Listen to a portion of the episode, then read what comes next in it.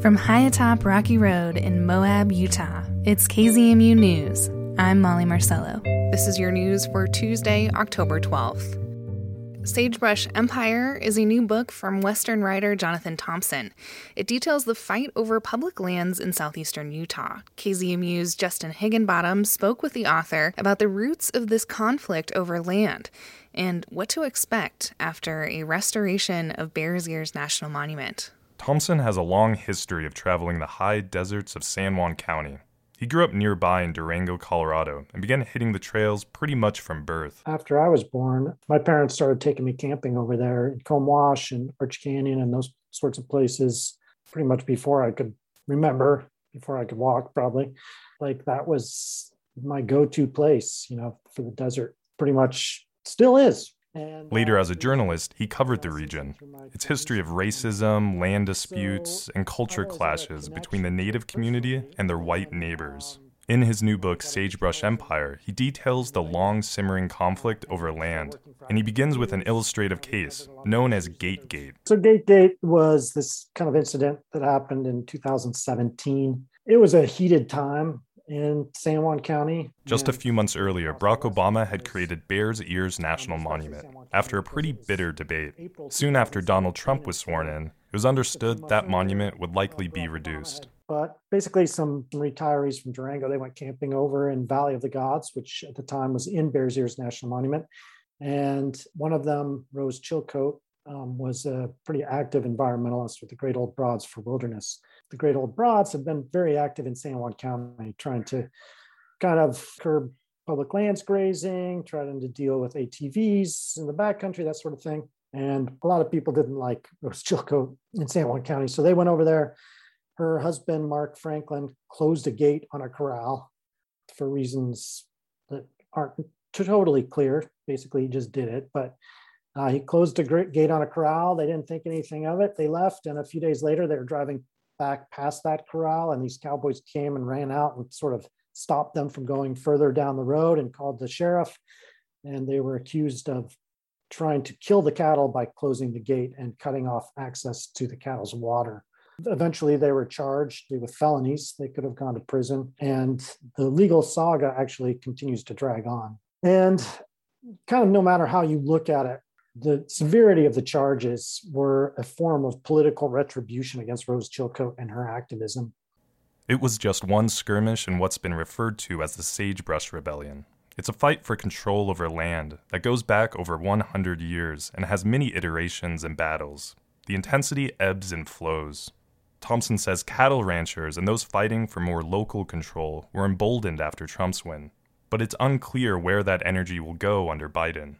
I mean, it's really interesting because when Biden got elected, then he comes in and says he's going to do all these things like uh, restore the national monuments. And, and so far, we haven't seen the kind of backlash that we saw from Obama. And the reasons for that, you know, I, I honestly don't know what it is. Like, certainly there's opposition to it, there's some backlash, but it's not as bitter or as angry as it was before. Although that's so far, the restoration of Bears Ears National Monument could be a new flashpoint. And Thompson has seen a growth in activism on the other side of the fight, those looking to expand federal protection, especially from the Native community.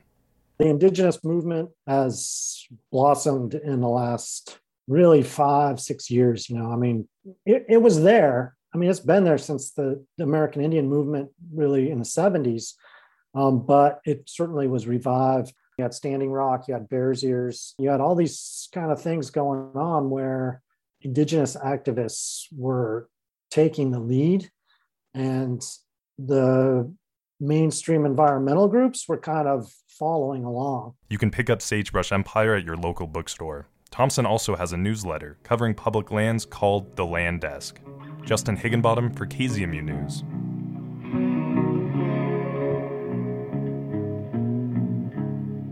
The Cameron Peak wildfire burned over 200,000 acres in northern Colorado last year. It was the biggest wildfire in the state's history. It's going to take years, if not decades, for the burn scar to fully recover. Ashy soil and charred trees are all that's left in many areas of what is a critical watershed for Front Range communities. But there are spots that were largely spared because of some animals that make their home near the Poudre River. KUNC's Alex Hager has more.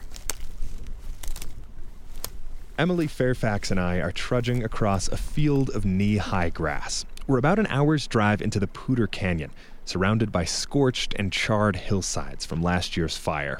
But underfoot, it's the kind of golden green meadow that swishes around your legs with each step. So, this is pretty active beaver landscape. You are in marshy terrain. Uh, so, even though it feels solid right now, at any point you could step into water. So, just don't be alarmed if you do. And at a few points, the only way around some of that water is through. How secure is the footing on the other side? Not. Not secure would be the correct assessment of that, but we're so We need to be extra careful because this swampy landscape has been sculpted by beavers. Fairfax is an eco hydrologist who studies the creatures, and she's navigating these narrow channels snaking through the wetland. And there are a ton of them. Oh my gosh, I can't even count them. It's a lot. Um, there's at least uh, about 10 ponds up here that are large enough to see in satellite images. And then between all those ponds is just an absolute spiderweb of canals, many of which are too small for me to see until I'm here on the ground. Beavers create these wetlands by damming up a stream, then they build out a network of channels. Because they fundamentally change the flow of the water, a lot more of it stays in one place. And in this case, it makes a little patch of land that's partially fire resistant. That's why right here, we're in the middle of a lush, soggy meadow. But just a stone's throw away, you can see how close the Cameron Peak fire came to this area. When you're at this beaver complex, it never stops being green. And everything else in the landscape, the hill slopes on either side, they both charred. They lost all their vegetation during this fire. Um, but this spot, it did not. This, these plants were here last year and they're still here today. About 100 feet past this spot, the burned trees still have some of their needles. Another 100 feet past that, they're just blackened toothpicks. It shows just how effectively the wet ground held back the fire. Beavers are crepuscular animals, meaning they're only active at dawn and dusk. So we didn't see any on this visit. But once it gets dark, they'll be back to work on this landscape, which also serves as a kind of reservoir. It's mimicking this critical function that used to be pervasive in these riverscapes. Joe Wheaton studies the flow and formation of rivers at Utah State University. And is a similar function to what snowpack does of, of inefficient movement of water that leads to healthier riverscapes. Just like snow, beaver wetlands hold water for gradual release, slowing it down on its way to the places where we humans divert and collect it. And that's likely to get more important. Climate change means warmer temperatures and less snow, making high mountain water storage even more valuable. And the wetland storage system can be bigger than it looks, since more than 80% of their water is actually underground.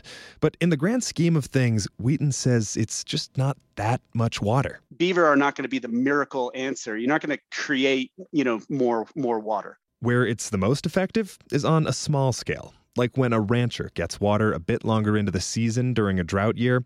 And Emily Fairfax says that is not lost on humans who have tried to reap the benefits of beaver wetlands by creating their own.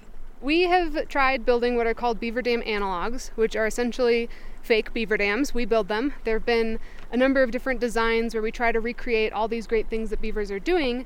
Ultimately, though, they just aren't as effective as the real thing. The beaver complex in the beaver wetland is so much more than the dam. It's the channels, it's the digging, it's the chewing, it's the constantly, you know, changing the landscape, the dynamics, the flexibility. Fairfax did see a complex serve as a fire break one time here in Colorado, but she said it'll take far more research before we can figure out just how effective they are when it comes to slowing down wildfires on a larger scale. But for now, these areas are surviving as oases of green in the middle of big fires across the West. Alex Hager, KUNC. And that's the KZMU News for Tuesday, October 12th. Get your community powered journalism Monday through Friday at noon and 7. You can also find KZMU News anytime online at kzmu.org or wherever you listen to podcasts.